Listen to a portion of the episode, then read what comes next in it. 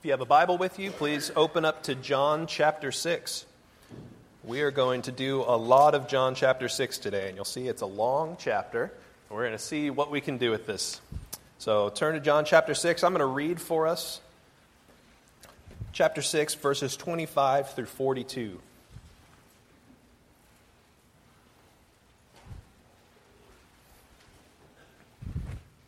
It says this. When they found him on the other side of the sea, they said to him, Rabbi, when did you come here? Jesus answered them, Truly, truly, I say to you, you are seeking me not because you saw signs, but because you ate your fill of the loaves. Do not work for the food that perishes, but for the food that endures to eternal life, which the Son of Man will give to you. For on him God the Father has set his seal. Then they said to him, What must we do to be doing the works of God? Jesus answered them, This is the work of God, that you believe in him whom he has sent. So they said to him, Then what sign do you do, that we may see and believe you? What work do you perform? Our fathers ate the manna in the wilderness, as it is written, He gave them bread from heaven to eat. And Jesus then said to them, Truly, truly, I say to you, it was not Moses who gave you the bread from heaven, but my Father gives you the true bread from heaven. For the bread of God is he who comes down from heaven and gives life to the world. And they said to him, Sir, give us this bread always. And Jesus said to them, I am the bread of life. Whoever comes to me shall not hunger, and whoever believes in me shall never thirst. But I said to you that you have seen me, and yet you do not believe. All that the Father gives me will come to me, and whoever comes to me I will never cast out. For I have come down from heaven not to do my own will, but the will of him who sent me. And this is the will of him who sent me, that I should lose nothing of all that he has given me, but raise it up on the last day. For this is the will of my Father, that everyone who looks on the Son and believes in him should have eternal life, and I will raise him up on the last day. So the Jews grumbled about him, because he said, I am the bread that came down from heaven. They said, Is this not Jesus, the son of Joseph, whose father and mother we know? How does he now say, I have come down from heaven. Would you join me in prayer? Lord God, we, we need your spirit this morning to speak to us, to reveal the meaning of this passage, to, to give us understanding. Lord, would you open our minds, open our hearts to receive your word today? And Father, we just thank you for the great truth that you have sent Jesus. His blood has covered our sin, your wrath is satisfied. And though we were enemies, you have brought us near to be your friends and seated us at your table. We thank you again, Father, for that wonderful truth. In Jesus' name, pray. Amen. There's a, a well known quote that is attributed to Charles Spurgeon, and it says this The same sun which melts wax hardens clay, and the same gospel which melts some persons to repentance hardens others in their sin. If you've heard this before, or, or, maybe you're hearing it for the first time, you probably have experience that correlates with these words. When you've had conversations with others about God's word, you see some who are humbled and, and drawn to repentance and drawn to learn more about who God is, and you see others who become hardened and even angry at what God's word says or what it requires. And in John chapter 6, we have a very interesting thing that happens. We see great crowds gathering to hear from Jesus and as he has words that are harder and harder to hear, we see the group dwindle down to just the 12. And at the beginning of John 6, we have this great scene that is so well known. The crowd is following Jesus, and he has compassion on them. He's healing their sick, he's giving them teaching. And it was coming to mealtime, and so they didn't have anywhere to eat. They were by the sea. And so Jesus tells his disciples, We're going to feed them. The disciples say, We don't have near enough money for that. Besides, we don't even have any food. We, all we have is this boy who brought a sack lunch. And Jesus says, Well, go and get the bread, go and get the fish, and we're going to feed the people. And as you know, Jesus multiplied the food and distributed amongst the crowds. And, and there was plenty for people to have seconds and thirds, and there was enough to take home afterwards. And Jesus came to show them that their hunger wouldn't only be satisfied, but it would but as a blessing that would come in abundance to his people. And there were over 5,000 men, not to mention women and children, present. And some scholars estimate as many as 20,000 people could have been served at this meal. And this miracle, the feeding of the 5,000, this was not lost on the people. They recognized that this must be the prophet. And the response was actually overwhelming because if you look in John in verse 15, Jesus perceived that this crowd might turn into a riot that was going to come and take him by force and turn him into their king. But then, towards the end of this chapter, in verse 66, it says this After this, many of his disciples turned back and no longer walked with him. How do we have a chapter that starts on such a marvelous high note, and then we have the crowds dispersing and dwindling down to just the 12? Well, as we dive deeper into this chapter, we will see that although people recognize great things that Jesus did, they didn't understand his mission and they did not believe. And to the crowd of people, Jesus starts speaking hard words to them. And he has words that are hard to understand and words that are just hard to take. And it's by speaking truth that Jesus ends up thinning the crowd of followers. And as I read the next section, it becomes clear that there is a great mass appeal to Jesus, but many people will miss who he really is. Starting in verse 22. On the next day, the crowd that remained on the other side of the sea saw that there had only been one boat there, and that Jesus had not entered the boat with his disciples, but that his disciples had gone away alone. Other boats from Tiberias came near the place where they had eaten the bread after the Lord had given thanks. So when the crowd saw that Jesus was not there, nor his disciples, they themselves got into the boats and went to Capernaum seeking Jesus. And when they found him on the other side of the sea, they said to him, Rabbi, when did you come here? And Jesus answered them, Truly, truly, I say to you, you are seeking me not because you saw signs, but because you ate your fill of the loaves.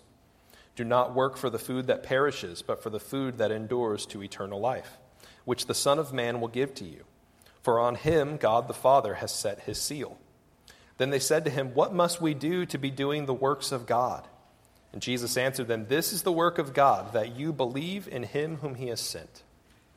So the crowd, the crowd that was fed, follows Jesus to the other side of the sea. And when they see him, and I love how it's worded here, they say, Jesus, when did you get here? And John lets us know what's going on there because Jesus responds, right away that they were seeking another meal from Jesus. They had the right guy, but for the wrong reason. Jesus tells them not to be working and striving after food that is temporary, but for that which will sustain you and give you eternal life. Now, there, there's good reason for the crowds to be following Jesus, to be gathering around him. He had intriguing teaching, he had compassion on them, he healed those that were sick, and he gave them food to eat. And we know this to be true in our culture today that Jesus has this mass appeal to him. Some seek after Jesus because of his words about caring for the poor and the marginalized, and they seek Jesus as a means to social change. Some seek after Jesus for his words of wisdom, although he's some sort of uh, Zen life teacher that gives you peace and harmony. And some seek after Jesus because of how he models self sacrifice. They see him as an example of risking it all for a cause or for the love of fellow man. And others still seek after him for how he is compassionate and loving and, and loves us despite our faults, despite our imperfections. And these are not bad things in and of themselves, and they are true of who Christ is. The issue with the mass appeal of Jesus is that we would stop short at the virtue of Christ. Because Jesus sets a great example of love, care, and compassion and wisdom. But if that's all who he is, then there's nothing unique about him. Every ancient culture can point to a good teacher in their past who said similar things to Jesus. The mass appeal of Jesus says that we want specific things out of our religion rather than Christ himself. And this is why Jesus says, Stop laboring for the food that is going to make you hungry again. There's food out there that satisfies you for eternity. So don't come to Jesus just for a free meal, because he wants to give you so much more than that. Now let's continue on reading in verse 29.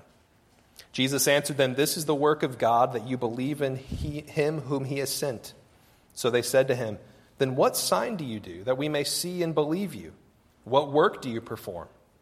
Our fathers ate the manna in the wilderness. As it is written, He gave them bread from heaven to eat. And Jesus said to them, Truly, truly, I say to you, it was not Moses who gave you the bread from heaven, but my Father gives you the true bread from heaven. For the bread of God is he who comes down from heaven and gives life to the world. And they said to him, Sir, give us this bread always. See, Jesus piques their interest and they want to know the work that they must do to receive the food that Jesus tells them. And he says, This is the work of God, that you believe in him whom he has sent. And they get, they get what Jesus is saying, that he's talking about himself. And their response is, Well, when God sent a sign to our forefathers, he sent manna from heaven. Why should we trust you? What sign can you show us? And this is where I'm thankful that Jesus isn't like me, because I would have responded, uh, Did you see the whole bread thing? Do, do you remember when I fed everybody lunch yesterday? You, you recognize that I didn't come over with my disciples, yet somehow I'm here across the lake? Are you kidding me? But Jesus doesn't respond that way. He is, he is humble and nice. and instead, he tells them the meaning of the manna in the desert. Moses didn't give them the manna. Their Father in heaven is the one who sends food from heaven. And in this moment, he has sent the true bread who gives life to the world. Let's read 35 through 40. It says, Jesus said to them, I am the bread of life. Whoever comes to me shall not hunger, and whoever believes in me shall never thirst. But I said to you that you have seen me, and yet you do not believe. All that the Father gives me will come to me, and whoever comes to me I will never cast out. For I have come down from heaven not to do my own will, but the will of him who sent me. And this is the will of him who sent me, that I should lose nothing of all that he has given me, but raise it up on the last day. For this is the will of my Father, that everyone who looks on the Son and believes in him should have eternal life, and I will raise him up on the last day. And this is where we see that Jesus has great truth to share here, but it's also a truth that hardens some of the people. The people say, Give us this bread, and Jesus says, I am the bread. It's not a food that you eat, but it's a belief that you have. It, it's a trust that God has sent a Redeemer into the world. It, it's faith not in a meal right now, but in an eternal existence with the Father. And in verse 36, he says, I said to you that you have seen me, and yet you do not believe. All that the Father gives me will come to me, and whoever comes to me I will never cast out. See, Jesus is doing God's plan, and his words to the crowd here, they're, they're hard to hear because they're missing it. They are staring God in the face and refusing to believe him. And in verse 40, he says, Everyone who looks on the Son and believes in him will have eternal life. And it's evident that many people in this crowd have seen Jesus, but they have not looked upon him for eternal life. And these are hard words to take. There's comfort for us who believe, though, because we have the confidence that Jesus will receive all those that are meant to come to him. And if we have looked on him for life, then when we trust him for the resurrection of the dead, that is a done deal. We have that confidence.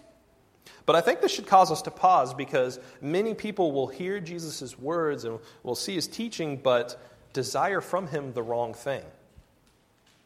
Do you seek Jesus as a means to something else, or do you seek Jesus himself? Is he a means to financial gain? Is he a political cause to you? Is he simply your self esteem boost? If you are seeking Jesus for life, you will be satisfied. But if you are looking for something else, you will be hungry again. And when Jesus spoke to the large crowd of people, he didn't soften his, soften his approach or withhold certain things in order to get the crowd bigger and, and get more numbers. He went after them with hard truths. And we will see now that in response to these truths, the crowd shrinks into a smaller group of disciples. Let's read verse 41 through 60. So the Jews grumbled about him because he said, I am the bread that came down from heaven. They said, Is this not Jesus, the son of Joseph, whose father and mother we know? How does he now say, I have come down from heaven? And Jesus answered them, Do not grumble among yourselves. No one can come to me unless the Father who sent me draws him, and I will raise him up on the last day. It is written in the prophets that they will all be te- taught by God. Everyone who has heard and learned from the Father comes to me. Not that anyone has seen the Father except he who is from God, he has seen the Father. Truly, truly, I say to you, whoever believes has eternal life. I am the bread of life. Your fathers ate the manna in the wilderness, and they died. This is the bread that comes down from heaven, so that one may eat of it and not die. I am the living bread that came down from heaven. If anyone eats of this bread, he will live forever, and the bread that I will give for the life of the world is my flesh. The Jews then disputed among themselves, saying, How can this man give us his flesh to eat? So Jesus said to them, Truly, truly, I say to you, unless you eat the flesh of the Son of Man and drink his blood, you have no life in you. Whoever feeds on my flesh and drinks my blood has eternal life, and I will raise him up on the last day. For my flesh is true food, and my blood is true drink. Whoever feeds on my flesh and drinks my blood abides in me, and I in him. As the living Father sent me, and I live because of the Father, so whoever feeds on me, he also will live because of me. And this is the bread that came down from heaven, not like the bread the fathers ate and died. Whoever feeds on this bread will live forever. Jesus said these things in the synagogue as he taught at Capernaum. And when many of his disciples heard it, they said, This is a hard saying. Who can listen to it? Now, at some point, the whole bread of life conversation moves into the Capernaum synagogue, and it's being discussed amongst the Jews, whom it calls Jesus' disciples. And as we'll see later on, there's a distinction between the 12 disciples and the larger group of disciples here. We mentioned Moses and manna in the previous paragraph, but there's even more here that should be reminiscent of the study we did in Exodus this past year. The first line says, The Jews grumbled about him. And just as the hungry Israelites grumbled in the desert, so the spiritually hungry Jews in Capernaum grumble against Jesus. And in verse 44, Jesus is emphatic, stating again, No one can come to me unless the Father who sent me draws him. There is a physical inability for us to come to Jesus unless the Father draws us. And this explains how one can look upon Jesus, but it's almost as if they are seeing through a veil of some kind that, that they're unable to see him fully. They are able, they're unable to see that he is the bread of life, that he is God in the flesh. And Jesus explains that he is the living bread that was in heaven, that came down to earth, and is going back up to heaven. And if anyone eats this bread, they too will be risen to new life. All who look on him and believe will be raised up with him. But who can believe? Those whom the Father gives to the Son. And boy, is this offensive. This is offensive to religious pluralists and universalists, people who say all religions teach the same thing, or many pass to God, or any of those sorts of things. Because we see here, Jesus makes exclusive claims. There's only life through Him. The only path to the Father is in Him. The only eternal life is in Him. Not only does this mean that it's only Christianity, but it's not even all people through Christianity. It's only those whom the Father draws. But this is also offensive to many who call themselves Christians. Some people rely on thinking that they've earned a place in heaven, that they were smarter than the rest, that they figured out the right religion, or better yet, they think that their good behavior is what's earning them eternal life. Now, let us remember here that Jesus says no one can come to him unless the Father draws him. There is an inability. Only by the action of the Father does any person go to Jesus. Left on our own, we would not choose God. We are unable. And as that song that we sing here says, if you had not loved me first, I would refuse you still. Now, if your first reaction is, hey, hey, hey, what about free will? I know there's something in there about free will. Come talk to me afterwards. uh, I, no, nothing would make me happier than diving into election and predestination and, and all of the finer points there. And I, I seriously, I would love to talk to you about it. Um, but for now, I, I, want you to just look at Jesus' words here and, and take him at his words.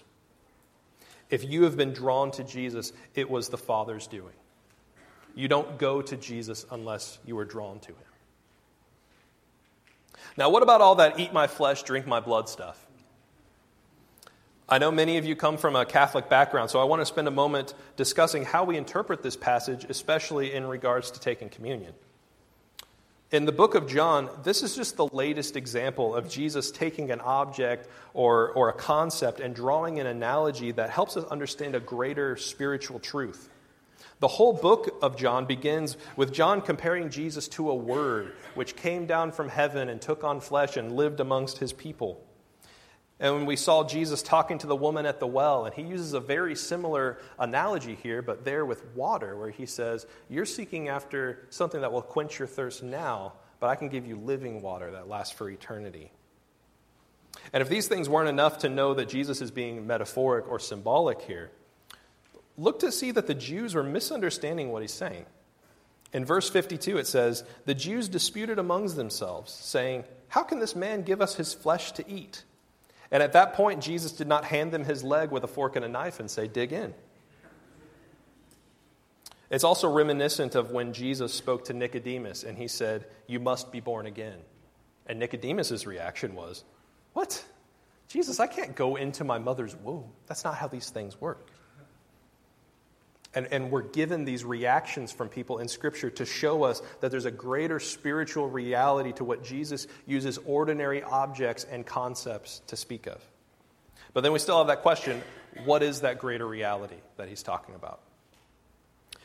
Eating the flesh and drinking the blood is trusting and believing in Jesus, specifically in believing in his death, which atoned for sin. If you look back at the passage, we see this continuity. It says in verse 40 Everyone who looks on the Son and believes in him should have eternal life, and I will raise him up on the last day. Jesus gives physical bread to satisfy physical hunger. For spiritual hunger, he gives himself. The only thing that will satisfy the spiritual longing within each of us is him. Consuming something spiritual is belief and trust in that which is given to you. And Jesus gives us an example here. In verse 58, he says, This is the bread that came down from heaven, not like the bread the fathers ate and died. Whoever feeds on this bread will live forever. The Israelites in the desert, they ate the bread, they ate the manna, which came down from heaven. But eating it, eating the manna, had no salvation effect in itself. When they ate it, they did not gain any more years on their life. The point was never to trust in the bread itself. Eating the bread was always a dual purpose. It, it satisfied a real hunger, but it, it, led them to trust in God daily for his provision. And, and this is the way that God designed it. If you remember our study on this, that they would have to go out every day and pick it up, and if they tried to save it to the next day, it would spoil. But then none of the manna fell on the Sabbath, so that they'd pick up extra on the day before the Sabbath. And it, it, put them in this place that they had to daily trust in God. And, and the idea is that if we're constantly eating of the provision that God has given us and trusting in Him daily, if we can trust Him for those things, we can trust in Him for our salvation from our sins. For the Israelites, eating the manna was always a spiritual experience where they showed their trust for the giver of the bread. And Jesus points to the reality here that he is the bread that gives eternal life. And we have the benefit of knowing where this story goes because Jesus' body must be broken and his blood must be spilled. It is only in trusting in his sacrifice that we have eternal life.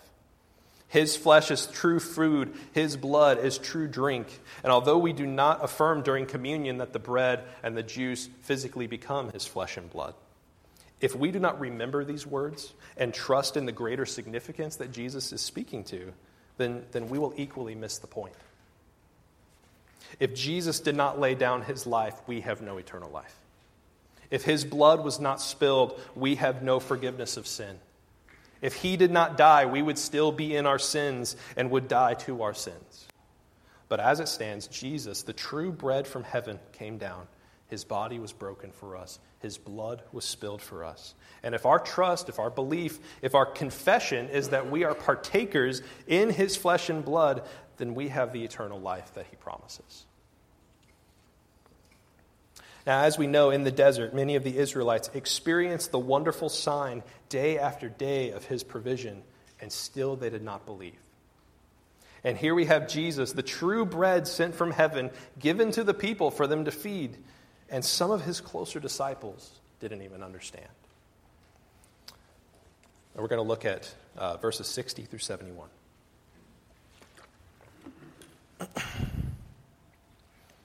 When many of his disciples heard it, they said, This is a hard saying.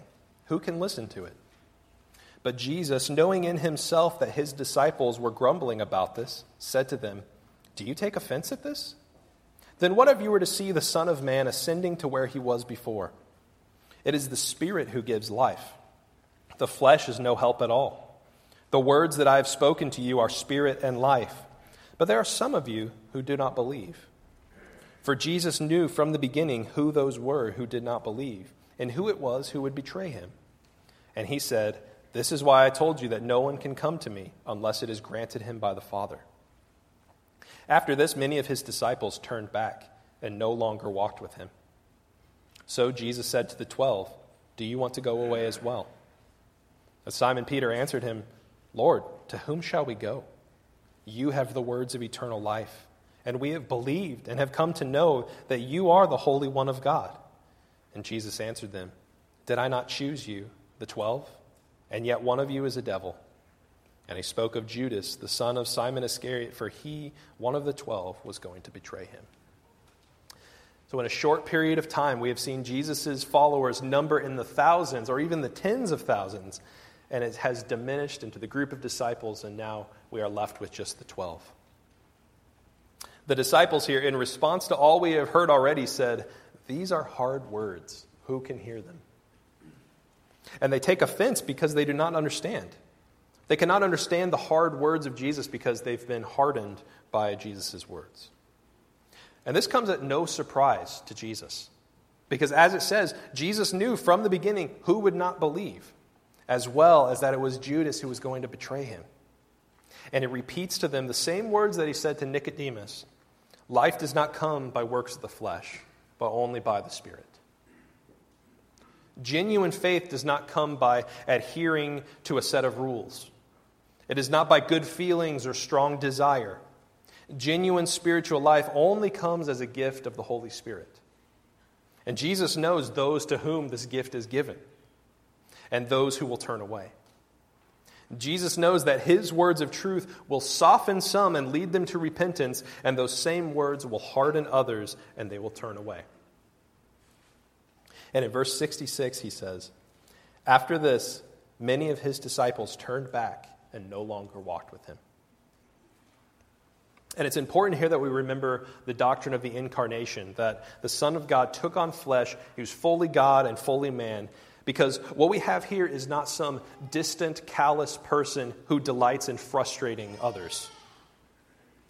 We have the God of all creation who fearfully and wonderfully made each and every person. And this God speaks the greatest truth to them that there is eternal life and it's found in Him. And all you have to do is believe in the Son and you have it. And the very people that God created, just as they've been doing since in the garden with Adam and Eve, they turned their backs and walked away. And I want to point this out to you because Jesus was a very real human who felt the weight of betrayal in these moments. He felt the grief and the pain of having to say hard words to people, knowing that some were going to turn away from what is true, from the things that are right, and what is life giving, and continue on in their sins. And the very next words are so heart wrenching to me, and they've been haunting me the last couple of weeks as I've been studying this passage. Because Jesus says to disciples in verse 67 Do you want to go away as well? There's no bitterness, no sarcasm, the painful questioning of those closest to him Are you going to walk away as well? And Peter just gives the best response here Lord, to whom shall we go? You have the words of eternal life. We have believed. We've come to know that you are the Holy One of God. Where else can we go? God, how could we turn away now? After all we've seen, after tasting of this truth, after experiencing the life that you have given, how could we walk away now? And yet we know, and Jesus points out here, still one remained in the twelve who would betray him. How do we pull all this together? I, I want to share with you how I've experienced these truths in my own life. When I became a Christian 15 years ago, I was drawn into youth group uh, by the promise of some new friendships. A few of my close friends started hanging out with all of these choir people, and so they became my friends too. And they invited me to a new youth group. Um, and I still remember vividly this one night where I went to youth group and they were having worship at youth group. And, and I enjoyed singing, and I saw everyone around me close their eyes. So I closed my eyes too. And after the typical kind of verse, chorus structure of a song, I thought the song was over, so I opened my eyes. But what I saw when I looked around was everyone around me is captivated in this moment. And, and what popped in my head was this that the people around me, they were experiencing something that I was not experiencing. They had something that I didn't. And that experience, it created a hunger inside of me for whatever it was, that thing that everyone else had. And when I look back over these years that I've been a Christian, it's obvious how God has continued drawing me closer. He's continued giving me a desire to know His Word and taking the steps of faith and sharing the gospel with others and seeing lives transformed in discipleship. And, and simultaneously, many of those friends of mine in high school have stopped following the Lord. And when I look at this passage today, I, I have the confirmation that I can't sit here and, and look at all the things that I've done right. I can't say that I made all the right choices and they made all the wrong choices. It, it, wasn't like substance abuse or getting part of the wrong crowd or anything like that. We were all drawn to Jesus, but not everyone continues on. And, and this passage reminded me that I was drawn to be a Christian because of my, my friends. And I wanted those friendships. And so I was drawn to church because of those friendships. But God was so gracious and merciful to me to tell me there is so much more. Austin, you, speak, you, you, seek after the small meal of gaining some friends around you. But let me tell you that there's this deep spiritual food. Eat of this, consume this, partake of me. And I was invited to eat the bread of life. And it would be so arrogant of me to, to be puffed up by this because Jesus reminds us that none of us would go to the Father if he hadn't drawn us. So, as I'm partaking more and more of the spiritual food that he gives, I also find the hard words of Jesus. Jesus tells us that he is the only way to salvation. He commands us to love and care for the poor. He urges us to lay aside those things that hinder us. You know, the things we go to for comfort, like drugs or like pornography, or even those little smaller comforts like gossip and laziness. He commands us to take the gospel to our friends and to our neighbors and to the whole world. And when we read in the word of the sacrifices that we're called to make, you know, the things that make you squirm and make you feel really uneasy, or they put a pit in your stomach because you know the hard things that you have to do, the conversations you know you have to have, and the hardship that it might cause. And when faced with these hard words of Jesus, if we have been feasting on Christ, our spiritual bread, our, our everlasting life, the only fitting response of a disciple of Christ is where else are we going to go? What else am I going to do? Only you, Lord, have the words of life, and only in you am I going to be truly satisfied. And in my life, and, I'm sure many of you can speak to this as well that when the hard things came up, when, when the requirements of being a disciple came up for someone following Christ, it, it proves that some people were only there for a snack and others ate from the eternal bread of heaven. Where are you at today? If you're here and you're not a believer in Christ, welcome. Really glad you're here that you are here seeking bread that is going to leave you feeling hungry again. But I want to tell you that there is bread that will satisfy you for eternity. And it's Jesus. And He lived the perfect life that you couldn't live because of sin. He took your place on the cross and He canceled the debt of sin. And He offers that all who would receive Him and believe in Him, He gives them eternal life. Is your trust in Jesus? Look on him, taste of his goodness, and receive that life that he gives. And to the believer, If you're here and you are trusting in Christ for salvation, I want you to think of that anew today, the great salvation you have in Christ. I want you to recognize that you did not run to Him, but you were drawn to Christ. And in His grace, He fed you the spiritual food. So, what are the next steps for you today? Do you find yourself becoming increasingly softened to the words of Jesus? Or are you finding yourself becoming hard? Being a follower of Christ, we are going to be continually challenged to grow in our faith more and more. The Spirit will continue revealing to us the places in our hearts and in our lives that we hold so tightly for control. And He will implore us to submit to God's will. And if we refuse His calling to submit to Him, we are no different than those that walk away. Because in those instances, we are saying, that's not the Jesus I want. That's not what I believe in. I'd rather have the quick meal, the bread that comes to me on my own time and on my own agenda.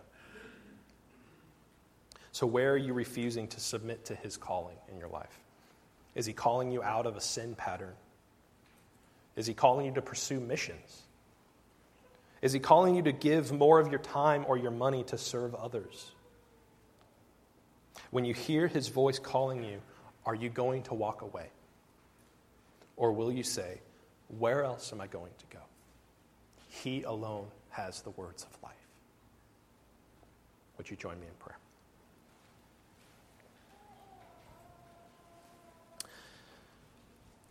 Father, I thank you for speaking true words to us, no matter how hard they are to understand or to take. And God, I pray that your Spirit would convict us of our sin and draw us even deeper in our understanding of you and our relationship with you. Grow our faith. Show us the spiritual food that we can partake of, that we may have this life that you promise, God. I ask this in Jesus' name. Amen.